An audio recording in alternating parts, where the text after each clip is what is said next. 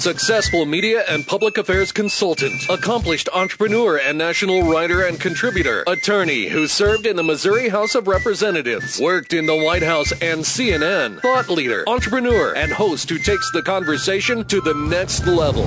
Prepare to get rare access to fascinating guests. You're connected. You have the it factor. You've joined Grill Nation. Everybody over there! Get on Connect with Jason on Twitter at Jason Grill. Connect with the show on Twitter at Grill Nation Show and online at grillnationshow.com. Welcome your host of Grill Nation, always dressed up and ready to go, even in a radio studio. Here's Jason Grill. Hello and welcome to Grill Nation with Jason Grillhar and Talk 980 AM and Talk980am.com. Appreciate you joining us as well via podcasts at iTunes and TuneIn Radio as well as at grillnationshow.com where you can find all of our podcast supporters, partners of the show, and photos of all of our guests along with more information about Grill Nation. Real quickly, want to thank our partners and supporters of Grill Nation before I get into today's show with one of our partners and supporters. They are Truss, Bank of Kansas City, Two West Advisors, and Ryan Rink, Bash Real Estate, Catalyst, Government Affairs, The Rieger KC, J. Rieger & Co. Whiskey, and Kansas City Power and Light District and Ryan Rink. Also want to thank Ryan Weber and Clifton Alexander, who have been on the show of late and will be on again very shortly. One of those partners and supporters is Ryan Maybee, who is with uh, Rieger KC and J. Rieger & Co. Welcome back to the show, Ryan. Thanks. Good to be back. It's good to see you. Um, okay, so you've been traveling a lot. We've we've talked about this a lot, but you're growing Rieger.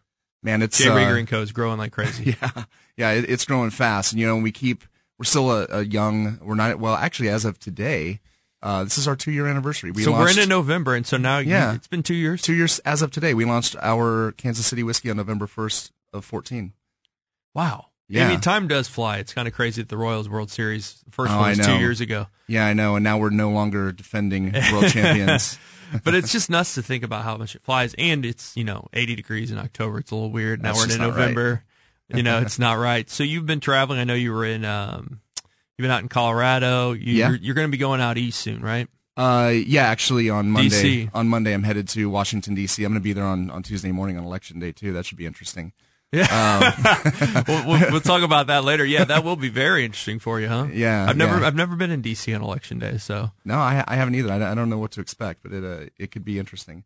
But yeah, you know, uh, J. Rieger and Co is is two years old now, and um, it, it, it amazes me how, how fast things have, have happened and and how uh, quickly we're we're growing, and we keep we try to be responsible and say, you know, let's not go, let's not not outpace ourselves. Make sure that we can keep up with demand and and all that stuff, and uh, you know, then we get all excited because we get good press, and we've got states uh, that are contacting us, distributors saying we want it, we need to bring it in. You know, and that's a little so bit unheard of. they're That's- contacting you. they're contacting us, which is really uh, it's awesome, you know, because th- there's so much competition out there, and there's so many startup brands and small distilleries, and Yeah. usually the way that it works is they send their product to a random distributor in in, a, in any given state and say, Uh-huh. please, you know, buy our stuff and sell it for us. And in our case, it's, uh, it's Is that the other way around. Is that due because of your hustle and your your knowledge of you've been in this industry for a while? I, I think that has something to do with it. I mean, we're You've built a lot of we've been building this foundation for you know 15, 16 years or so, Mm-hmm. uh, but especially in the last ten, you know, and since opening the Rieger in 2010, and really starting to build that brand back then, and you know, also the the national bartending community is so tight knit, and we all know each other and respect each other and and encourage each other. So. Um, it's a lot easier to, to kind of establish a, a national name for yourself and, and get the word out there about your brand. And then people get excited about bartender brands. So, you know, when, when somebody from the bartending industry makes that leap, whether it's to a brand ambassador role for a large company or starting their own brand, uh, I think it, it helps create a lot of demand for it. hmm Ryan, Maybee uh, J. Rieger and Co. So, talk to me about um, the states you're in, or the states you think you'll be in by the end of the year. That Well, we're hope for. currently, we're currently in, uh, 12 states plus Washington, and, and DC. see, in the beginning of the year, you were in like two, two or three, right? Um, yeah, well, we okay. So we initially we were just Kansas and Missouri. Mm-hmm. You know, for the first, basically the first year. At the end of the first year, we kicked off Illinois so that we could get into the Chicago market, and we kicked off Nebraska, uh, being that uh, we had a lot of contacts in Omaha and Lincoln, and Mm-hmm. uh, it was kind of like a sis- it's kind of like a sister city to KC. You know, so we can almost capitalize on that local uh, that local flavor. But um, since then, you know, since launching Nebraska and Illinois at the end of uh, 2015, um, yeah, it's been crazy. We've launched New York, New Jersey, Washington D.C., Colorado, Louisiana, um, Wisconsin, you, Minnesota. Where can you pick up your brand there? Is it at bars mostly? uh, bars and retail. Oh, retail uh, too. Yeah, yeah. I mean, we we definitely. I think we focus a little bit more on on bars and restaurants, uh, the on premise side of things. Uh, I think it's a good way to, to brand build and and Mm-hmm. and generate some some interest and demand. Uh, but you can also get us in retail. In fact, actually, this is kind of cool. I just saw a photo uh, on Twitter that somebody posted a couple days ago at a Costco in Denver, Hmm. uh, actually in like a suburb of Denver, uh, with uh, 18 of our cases stacked, like an end cap display of J. Rieger and Co. Uh, stacked on the floor at Costco. I'm like, that's Wow, how'd that happen? That's pretty cool, exactly. Yeah. Um, you're talking about international potentially. Yeah, I think that's definitely going to happen. My uh, business partner Andy Rieger just met with. Um, we were in Italy together. Oh, you went to Italy? Yeah, just uh, two weeks ago. Um, and Where were you at? Uh, in Tuscany, like right, Okay. right in the heart of uh, Chianti Did, Classico in did wine Andy, country. Andy go on that trip? Yeah, he did. And then uh, I had to come back home, and him and his wife spent more time in, in Europe. They went over to Prague and then went to Paris. And when they were in Paris, they met with a distributor that's been reaching out to us, um, trying to, to get distribution uh, in France. And so that's that's a possibility as well, getting into like France and Italy and the UK. I love it. I love Italy. I, I lived there for six months when I was in college. I love it. It's beautiful. Um, so that'll be up. That'll be interesting. And then you Hmm. uh, recently were contacted by American Airlines, right? Uh, United United Airlines. Airlines, Yeah. Yeah, so this is a, a really cool opportunity that I should have known United. I've been flying it Right. lately. It's a nice airline. right. Um, this is a really cool opportunity that just got put in front of us. Um, United Airlines is uh, opening up a whole new first class experience that they call Polaris, um, and that with that first class ticket, they're also opening these high end Polaris first class lounges in a handful of uh, international terminals uh, around the country. First one launches in Chicago O'Hare in December. And then after that, they open them up in uh, uh, Newark and Dulles and San Francisco and LAX. So J. Rieger will be a part of this. Yeah, so what they're doing is in the in those lounges they have a, a more high end bar experience. They wanted to go with craft cocktails and bartender inspired cocktails, that kind of thing. And uh, uh, they reached out to five uh, bartenders around the country to submit some recipes, and uh, I was one of them. And so uh, actually, the cocktail that's going Amazing. on. So this is really cool. The cocktail that they decided that they want. I sent them a, a list of like three or four cocktails, like suggesting this would be good. Uh, the one they chose is the Nile cocktail, which is uh, inspired by Mike Wilson. right? Nile watches, and uh, that's the drink that they're going to put on the menu, and it's going to be uh, in all those terminals across the country. Unbelievable. And so that's just a reputation based thing and, and knowing your background is in you know, mixology or whatever you want to call it. And, Yeah, and yeah, they just reached out. yeah. That's pretty cool when Yeah. you get reached out by a huge airline like yeah, that. I you know, think. you, I can't you imagine. Think you, you think about a corporate uh, entity like that, and usually uh, in this business, I would have expected if you if you wanted to get any sort of like uh, product placement uh, at an establishment like that, it's almost like a pay to play kind of thing. Mm-hmm. You know, first off, you have to have broad distribution so that you can get your product in all of their locations, Mm-hmm. and then second, usually you've got to like you got to play the game to get in. So, uh, but I think, think, things yeah, are changing. Yeah, I think, and I think it might have been that way at one point. But I think the reason that that's shifting is that consumers are demanding a more specialized product. They're demanding more uh, variety instead of just this, the standard brands that they, see everywhere. And I think this is a way for I think companies are starting to respond to that and, and say we got to offer something new. Completely agree. We're talking to Ryan Maybee. He's a partner and supporter of Grill Nation. He'll be on the show with me all day today. Uh, we are going to have some other exciting guests coming on as well. You're listening to Grill Nation here on Talk 9 8 a.m. and Talk9 8am.com. Appreciate joining me as well on iTunes. Have a great day. We'll be right back. Running down the street like your hair's on fire. Thoughts running fast like a man on a wire. Can't stop laughing, but I don't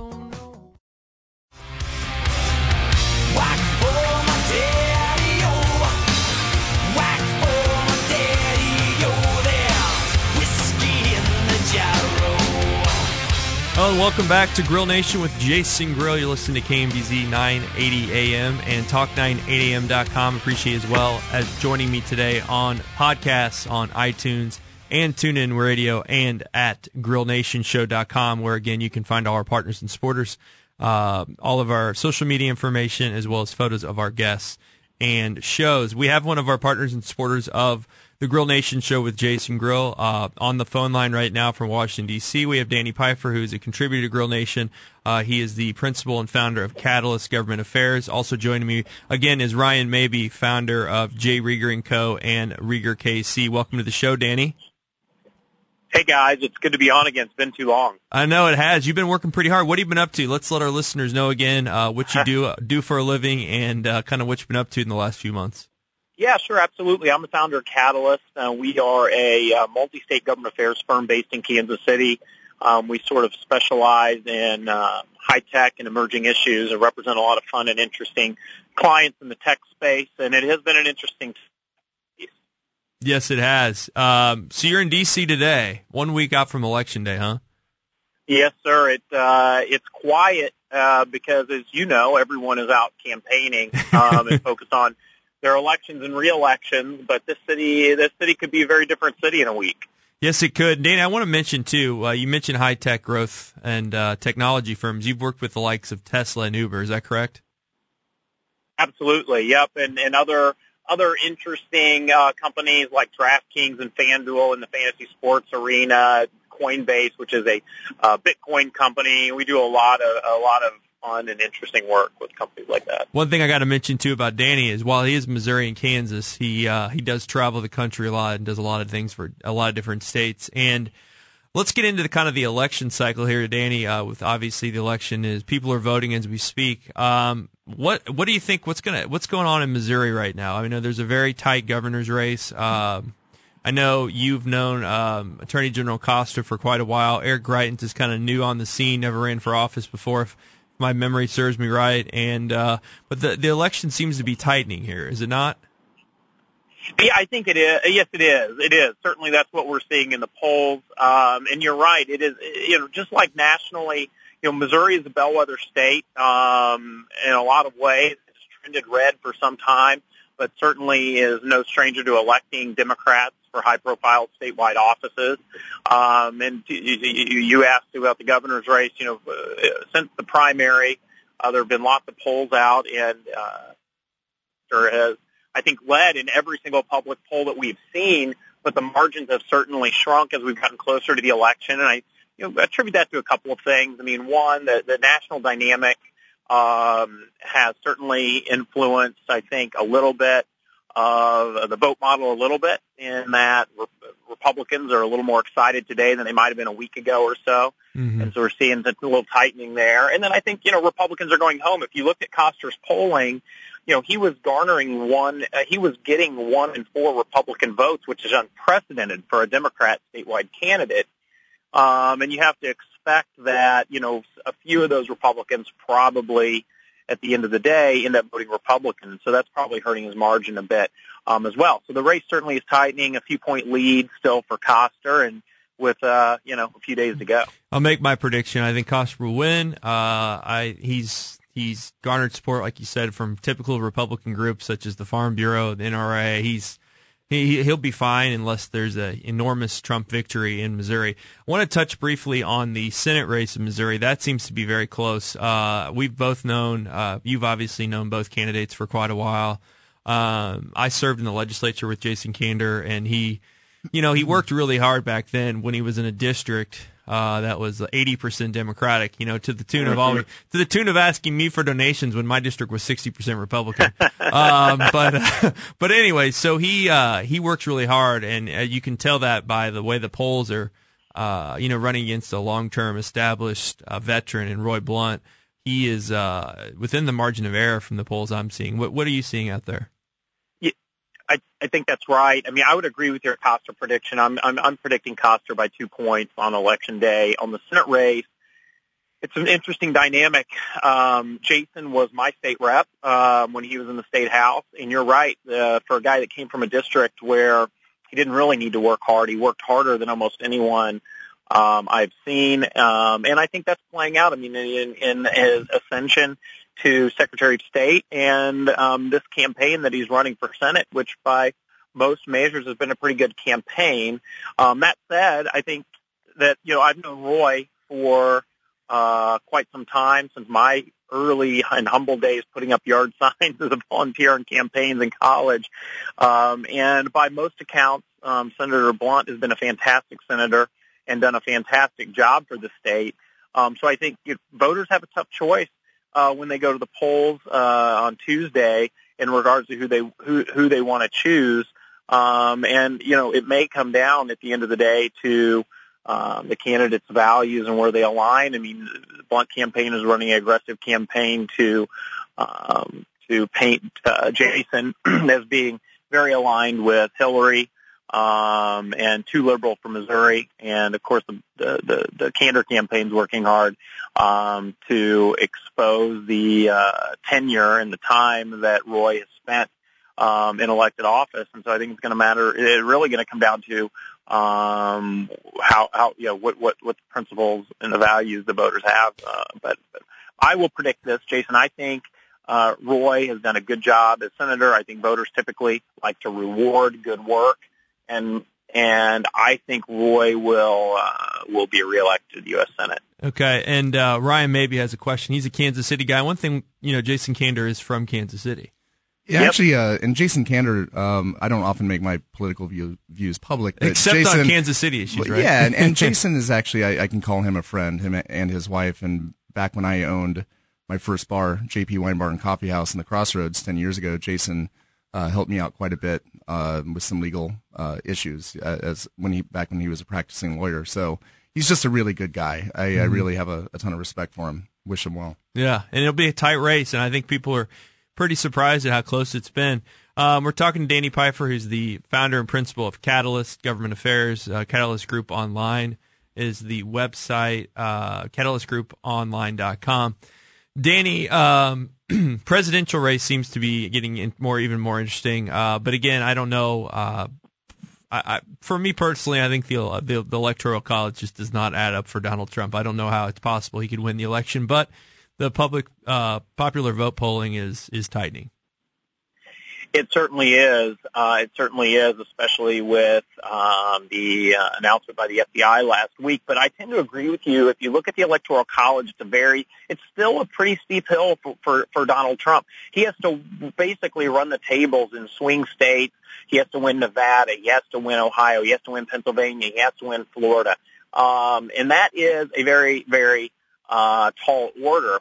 Polling in those states has tightened and the Trump campaign has taken an interesting tack. Instead of spending a lot of time in those states where their numbers are improving, uh, Trump this week is is expanding the map. He's he's traveling to blue states where Hillary's had in some cases double digit leads. States like Michigan, uh, where Trump did a couple of a couple of stops, um, trying to eat into her margin. So it's an aggressive and very interesting uh, uh, tactic, and we'll see if it pays for, for Donald um, on election day. But I would agree that winning the electoral college is tough for him. He could he could win the uh, popular vote, but lose the electoral college. Yeah, he could. Uh, Gary Johnson has fallen off the face of the earth. He's he's at four four and a half percent on on five thirty eight dot com. You know, and he uh, for a moment there, I thought he was going to get close to eight or nine percent, maybe ten percent. He needs to get at least five to get federal matching funds in 2020 for the Libertarian Party if they want to run for president again. It seems so. like the first chance he got to actually make a name for himself and, and insert himself into the race, he just fell flat on he his face. He fell flat on his face, and, and his his running mate William Weld is like done great. He should have been the presidential yeah. candidate uh, out of the Libertarian ticket. So Danny, I got about two minutes left in this segment. Uh, Missouri. Or actually, let's go to the U.S. Senate. So that's going to be pretty close too, right? I mean, we talked about Jason Kander's race, but it, it looks like potentially the Democrats will take control of the Senate it looks that way today. Tight races with the Democrat uh, barely leading in Nevada. Um, you got uh, Pennsylvania is definitely in play, where you have Senator Toomey, who's uh, the Republican incumbent, um, under attack. Um, but if you look at, I'm a big, I'm a big fan of Nate Silver's blog. You, you probably know that well, sure. Jason. Yeah. Um, 538. And he, he's done a really, some really cool analysis this year where he updates almost hourly. Um, the like the likelihood, the probabilities of uh, the presidential race, state senate or U.S. Senate races, and the control of the U.S. Senate. I think I looked today, and he's got it north of seventy percent probability that Democrats take control. Mm-hmm. And given given what the polls look like in states, I think it's pretty likely today. So those are kind of the those are kind of the big elections, I think. I mean, U.S. Senate, Missouri, Missouri governor. You know, the the Yoder race over in Kansas, I guess, is people think it might be tight, but I just I, I think that he'll win and he'll get reelected. Don't you think that? Is that kind of what you're saying? People, people, you know, you, Kevin's been in office long enough now that people forget that that seat was held by Dennis Moore for quite some time, Mhm. and that it is a fairly, uh, it's a fairly uh, moderate, electorally moderate uh, seat. Uh, and so I, you know, I, I don't think that you can, I don't think you can discount that or forget that. And the voter demographic hasn't changed significantly. Um, but I think Kevin's done a pretty good job and is generally well enough liked. Um, his opponent has ran a really good and aggressive campaign. Um, but my guess is, uh, I agree with you, Jason. I think uh, Kevin will get elected, and I think fairly comfortably, probably. This. I just saw a commercial uh, where George Brett endorsed him. I'm like that. that'll put him over the top right there. Yeah, whenever you get an athlete on uh, that's well liked, no matter what, as a as a legend on your commercials, it's a good win for you. Danny Pfeiffer, uh, Catalyst Government Affairs. He's in Washington D.C. today. His website is catalystgrouponline.com. Check it out, uh, Danny. I appreciate you coming on the show, and look forward to seeing you again soon. Thanks for joining us. Yep. Thanks, guys. Have a good day. Thank you. We'll be right back on Grill Nation. Thanks for listening. First things first, I'm the realest. realest. Drop this and let the whole world feel it. Let 'em feel it. And I'm still in the murder business. I can hold you down. Like I'm- We'll raise up our glasses against evil forces, singing whiskey for my men, beer for my horses. Hello and welcome back to Grill Nation with Jason Grill. Thanks for listening today. However you're listening, whether that's via the radio, online, or podcast. You can connect with me on Twitter at Jason Grill and at Grill Nation Show. I'm also available on Snapchat, Facebook, and uh, LinkedIn as well at Jason Grill. I'll Snapchat some videos out of our show guest uh, as soon as we're done with our interviews today. Here today with partner and supporter of Grill Nation, Ryan Maybee, who is the uh, founder of J. Rieger & Co., great great company here in Kansas City, also is with Rieger KC. Um, Ryan, one of the great parts about having Ryan as a partner is he gets to uh, bring on really cool guests, and uh, one of them is in studio today, Andrew Olson. Uh, I'm going to let Ryan uh, introduce Andrew, and uh, we'll go from there. Andrew, thanks for coming. You got it.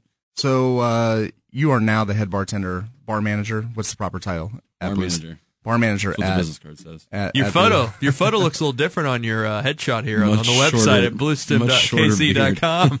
You've been growing a beard for about a year. Yep. Yep. Started uh, mid September of uh, 2015. Wow, that is that is some dedication there, man. Yep. It is. Yep. and now and now it's it's on uh it's got a short lifespan. About It's a- going away, huh? Yep, about a week. It's impressive. You might lose your It cred as a as a hipster bartender if it- you lose that beard. I hope so. It, does, it, does, it doesn't even look real, does it? It really, no, it's no, no. amazing. It's it's uh yeah.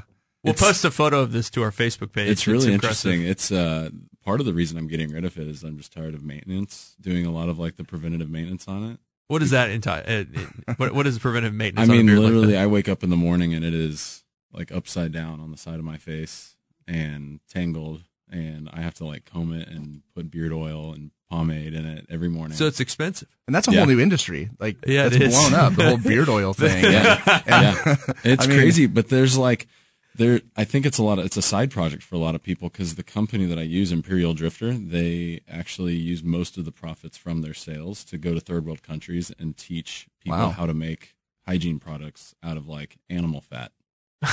I swear to God. Who knew? So so your beard is is at least uh, half a foot right now, or maybe. even Oh, closer. I'd say more than that. Is it is Eight it inches. eight inches? Yeah. Yeah, I mean, Yeah.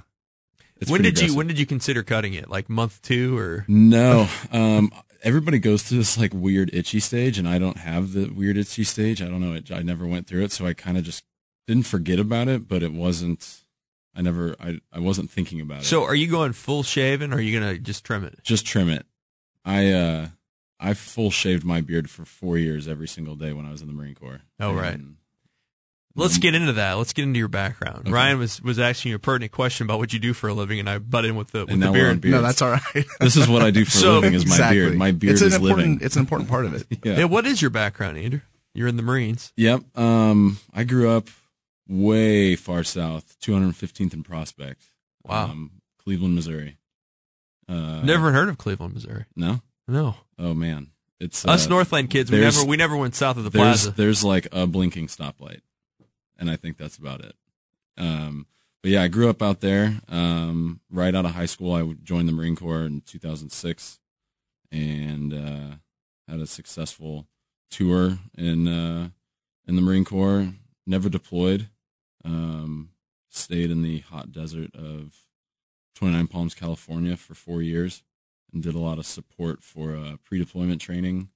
Um, after that, after that, my first bar gig uh, right out of the Marine Corps was at Houston's on the Plaza. It's a good place to land. Yeah, it definitely was like a good place to cut your chops, learn speed and efficiency, and you know, Great restaurant. I, I mean, it is. It is. a machine. So it's always Right. packed on on lunch days. Always. Um, dinners, it's always packed. Yeah, absolutely. Uh, after that, I went to uh, the President Hotel, and that's where I ended up meeting Brock Schulte, the current bar manager at the Rieger. Uh, after that, I moved to Boston for a short bit. Interesting. Yeah, just because I could. And you moved home. Yep, and uh, very quickly decided that moving back to Kansas City was better, uh, just career wise. I had more opportunity in Kansas City, um, and I discovered that uh, at an interview at a place called Eastern Standard, which I know Ryan's very familiar with. Mhm. Um, their beverage director Jackson Cannon sat down with me, and he didn't even talk to me. He like sat down. He's got his phone in his hand. He's like, "I'm texting Ryan Maybee right now. what would he say about you?" like, well, probably nothing because he's never actually sat at my bar. Because at the time, We kind of knew each other. we knew each other, Yeah. knew of each other, like we had said hi in passing or whatever. And I said, you know, he probably would just say that I spend a lot of time at his bars, but he's never spent time at mine. And that was what he told him. He said, you know, I've, I've hey, never got actually, job. yeah, I've never actually been at his bar while he was working, but he is a great patron and guest of both Manifesto and the Rieger. So you kind of honed your craft at a lot of different places. Yeah, When did all you, over the when- place. But did you have any experience before? pre i mean pre houston's no but i mean it was houston's and it was like i i got to experience so many different ends of the spectrum in the industry hotel bartending wine bar fine dining high volume when i lived in boston i worked at a restaurant uh, that could seat 400 people at once and they would flip that room five times in a night you know Wow. the the bar was doing $30,000 on a Friday night. Do we have any restaurants that are that big? That's Yeah, I, I would say. I mean, that is very, very large. 400. Yeah, that's Yeah. that's big. That's four times the size of the Rieger when you count the bar area and the private dining room. Yeah. Four of those. It's a, it's a massive restaurant.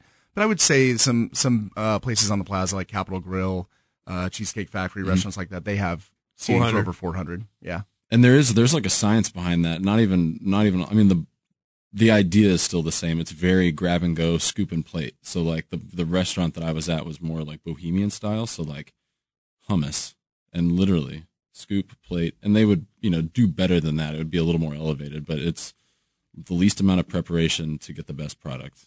Very very interesting business model. Yeah. And it works So Ryan broke some bad news to me about Bluestem today, Oh, which is very frustrating. uh, the brunch, Yes. the breakfast on Yes. Sundays, that was a tradition of mine through my single years. yeah Uh, it was a great day place. yeah Um, it was a great uh, place to go on Sundays with a It was. girlfriend. Uh, good, for, you know, I've I've been there many times. yeah Very affordable for what you got. Uh-huh. Very good food, and it's not happening anymore. What's going on? this sunday november 6th will be the final Oh, so The we f- have so so tomorrow we're t- as we tape the show, it'll air on Saturday. yeah Um, so that means I need to make a reservation for for Sunday.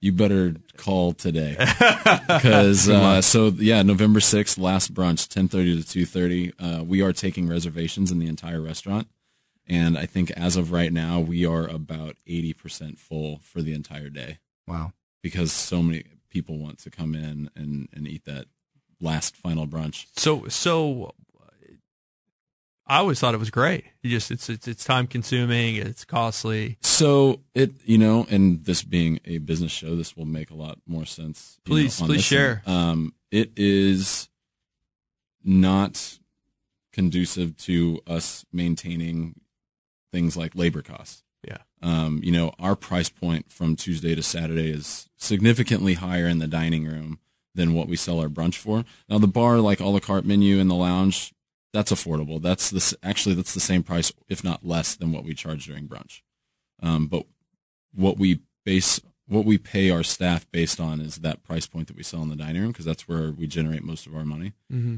And it's basically we're taking our you know our profit or we're taking what we're making during the week and our labor costs and we're flipping it upside down on Sundays. Which And is interesting because you see a lot more restaurants starting to go towards doing a brunch on Sundays. Yeah, but I think that in order to make it uh, financially uh, feasible, you've got to do more volume. You know, to to Andrew's point, I mean, Bluestem is a very small restaurant, small dining room. Um, in order to make it, it work with that concept, they, the price point, the the guest check average is a lot higher for dinner. You can't charge those same prices for brunch. The the, the price point is a lot lower. So you know, and we we don't do brunch at the Rieger, and that is one of the main reasons. So a lot of females out there aren't going to like you guys because they uh, they drag guys to brunch every weekend. true, true. Um, I I know, but I enjoy the Bluestem. bre- I call it breakfast because I don't want to, Yeah. you know. Well, this last one's going to be like lobster eggs Benedict. Oh, my Uh, God. I've heard rumors of caviar on the menu for this last brunch. Um, Megan and Colby, the owners, chef owners of Bluestem, will be there. Oh, they're Um, great. Our executive chef Andrew Longers will be there. Um, a newly promoted executive chef, the first ever in Bluestem's history. Um, Will you be there? Are you going to work the bar? I you, will not. You're not. No. I will be in New York City. Oh, cool. Um, You know, so you are the bar manager. I am. So we get some great drinks there and uh, Absolutely. great food. Absolutely. Um, the the drink menu and you know everything centers around the food. We have a bar there because of the restaurant. Um, it is the the the bar is a important but insignificant part of the restaurant, just in matter of you know generating money. But it gets people in the restaurant, and it's a very it's very seasonally driven.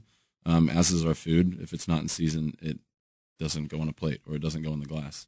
And so um, we change the menu four times a year um, and kind of rotating through things as we get them, even though that there are four seasons in the year. A lot of things aren't seasonal in those quarters. Sometimes things only last a month. So the menu is hyper rotational, is what I call it. Um, you could have a drink on it one week, and then the next week, those persimmons are gone. So no more persimmons. Hmm, hmm. Tomatoes. Tomatoes are a really big one. We have a, a clarified to, uh, tomato water Bloody Mary on the brunch menu, and we get a lot of people that ask for tomatoes on things. But because tomatoes aren't in season, we don't carry them, but we carry them strictly to make this drink. So sometimes it gets a little confusing for people, but they they get it. Our guests are very much creatures of habit, so it's been fun to introduce them to something that is so um, ever changing.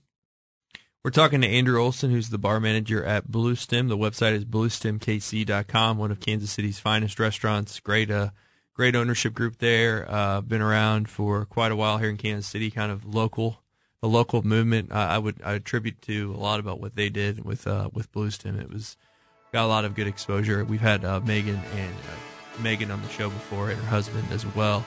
Um, when we come back, we're going to have more with Andrew on Grill Nation show. We're going to talk about some of the things he's been up to, and Ryan and him, I'm- I'm assuming we'll talk about some drinks here in a little bit. So Let's do it. thanks for listening to Grill Nation. We'll be right back after the break. I turn the music up, I got my records on. I shut the world outside until the lights come on. One shot, two shot, copper tone red. Every time you kiss me, it's like sunshine and whiskey. Welcome back to Grill Nation on Talk 980 AM and Talk980AM.com. Appreciate you joining me today, along with partner and supporter of Grill Nation, Ryan. Maybee you know him well from J. Rieger Co. and the Rieger KC. Lucky to have on as one of our guests today, Andrew Olson, who is the bar manager at Bluestem. The website is bluestemkc.com, one of the better restaurants here in Kansas City. He is a great guy, and Ryan um, and him have known each other for a little bit now, and have kind of the leaders in the the thought leaders in the uh, Yeah, beverage industry, if you will, in the Kansas City area. Two of them, at least. Yeah, and there's, And there's quite a few. well. There's there's a lot. There's quite a few. That's one thing. One thing that I I'm, I'm really proud of with uh, the bar community in Kansas City is how far it's come. Um, I think back, it's been 10 years now since Doug Frost and I started the, the, the Greater Kansas City Bartending Competition, which then morphed into Paris of the Plains.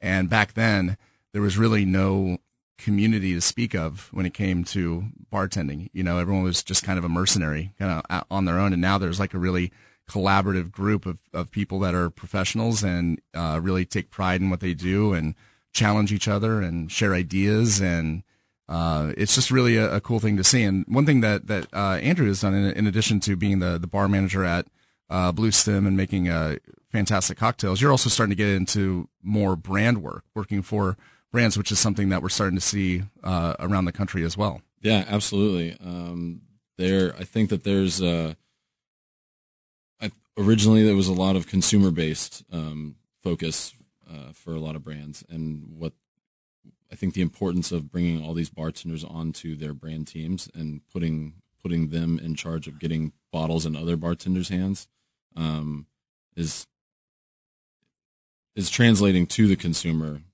much more um, efficiently. And you know, I'm going out and doing tastings, and I'm and I'm reaching out and trying to get menu placements and, and educating people on you know the blending process of Appleton rum and creating these experiences for my peers and my subordinates, you know, in the industry. And what happens is, is they walk away with this like really, really great uh, memory of an experience that I created for them using this brand. And then hopefully that they walk away the next time they're making a drink and they think, well, I need to use some sort of rum. I'm definitely going to use Appleton rum. Mm-hmm. Not just because of its high quality, but because the respect that they have for me or for the brand and what we did to I love, I really, I love that. And I love seeing that across the board because if you look at, at our industry 20, 30 years ago, let's say you're a big spirit brand, you're Jack Daniels, you're, you're Jameson, you're, you know, uh, Bacardi rum, whatever the case may be. The way that you uh, get your, your product out there is you spend a lot of money on advertising. Mm-hmm. And it's all about the look and the image. And that's how you get your product in the consumer's hands. But now, I think that's entirely shifted, and they're starting brands are starting to see value in the expertise and the respect is a word that you use uh, for the bartender, which I think is fantastic because it, it, speaks volumes to uh, just how far our our profession, our craft has come. Now that these brands are recognizing that and saying um, we need to put our product in the hands of the bartender, um, and that's going to get the word out a lot faster than you know putting up a, a billboard. You know. Oh, absolutely.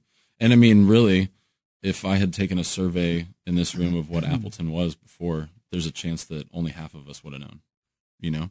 And I've heard of it, but uh, I got to be honest with you guys. I haven't had a, a glass of rum since my trip to Cuba last year. Uh, right. I had enough mojitos to last rum, me for the rest you know, of my life. honestly, life. rum is, I love rum, but I'm a, I'm a geeky bartender, but rum is a tough category, it especially really in the Midwest. But, but, but you know what? Like in college, I'm 37, I drink a ton of rum.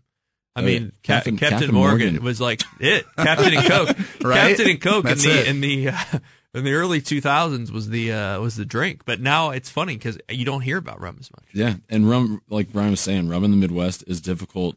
I mean, I wouldn't even say not just in the Midwest. I think globally, rum is is a is that category that is having a lot of trouble right now because it's not regulated. Hmm. Um, whereas, like with American whiskeys, uh, there are regulatory you know entities that keep track of all this stuff, whether it's government based or whatever. Um, in the rum world, it's very much you know there's a group of guys in Jamaica that say, well, this is what Jamaican rum is, and that's pretty it, loose, you know, and it's it is it's it's super difficult, and so you know there's this big push I would say in the last couple of years to really figure all that out and and make it more uh, streamlined. It's weird how it kind of goes in cycles, isn't it? Though with oh, uh, with drinks. It really uh, is. At least, at least in the Midwest, I feel like you know Ryan can attest to this. You know, ten years ago, fifteen years ago, I don't know if whiskey was nearly as big as it is. Oh, now. we're a whiskey town. There's yeah. no doubt. Yeah. Um, but yeah, rum. I mean, it's it isn't bad. I mean, when I had it in when I had I, I bought some back from Cuba and I've drank a little bit, but it tastes pretty good. The rum and coke still tastes good to me. It's delicious, especially yeah, when you're yeah. there, though. Yeah, oh yeah, yeah. if it's hotter out, I guess, in a tropical location. But. Oh yeah. So you had mentioned you're going to uh, New York uh, next week. I'm also going to go. We're going to be there at the same time. Um, and I think what's Road happening. Show. Yeah, right. Oh, yeah. We should do that. Um, I think that's one of the uh, another example of of where our industry is headed because there's a, a week long uh, educational conference called Bar Institute, and uh, you're going to be attending. I'm going to be teaching one of the seminars, um, and it's bartenders from all over the country uh, headed out there to to learn, to educate themselves.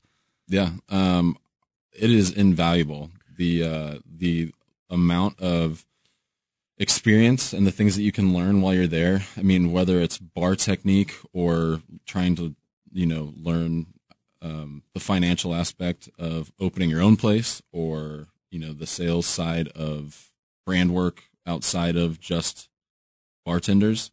Um, those are all things that you get to learn while you're there. Um, even down to, you know, what vitamins can you help? What Mhm. vitamins can you take to help maintain certain part, certain aspects of your life? You know, health wise and diet. pretty pretty rugged I, lifestyle. I, I'd like to, to get on some of that. Bring Yeah. some, bring some It's notes crazy. back for me. I, saw, I talked to a chiropractor in San Antonio last January at the San Antonio Cocktail Conference, and there has been all this research done that cocktail high volume cocktail bartenders put their body through just as much, if not more, stress than a professional athlete because of the unnatural movements that they're making for so many hours on end, five six days a week.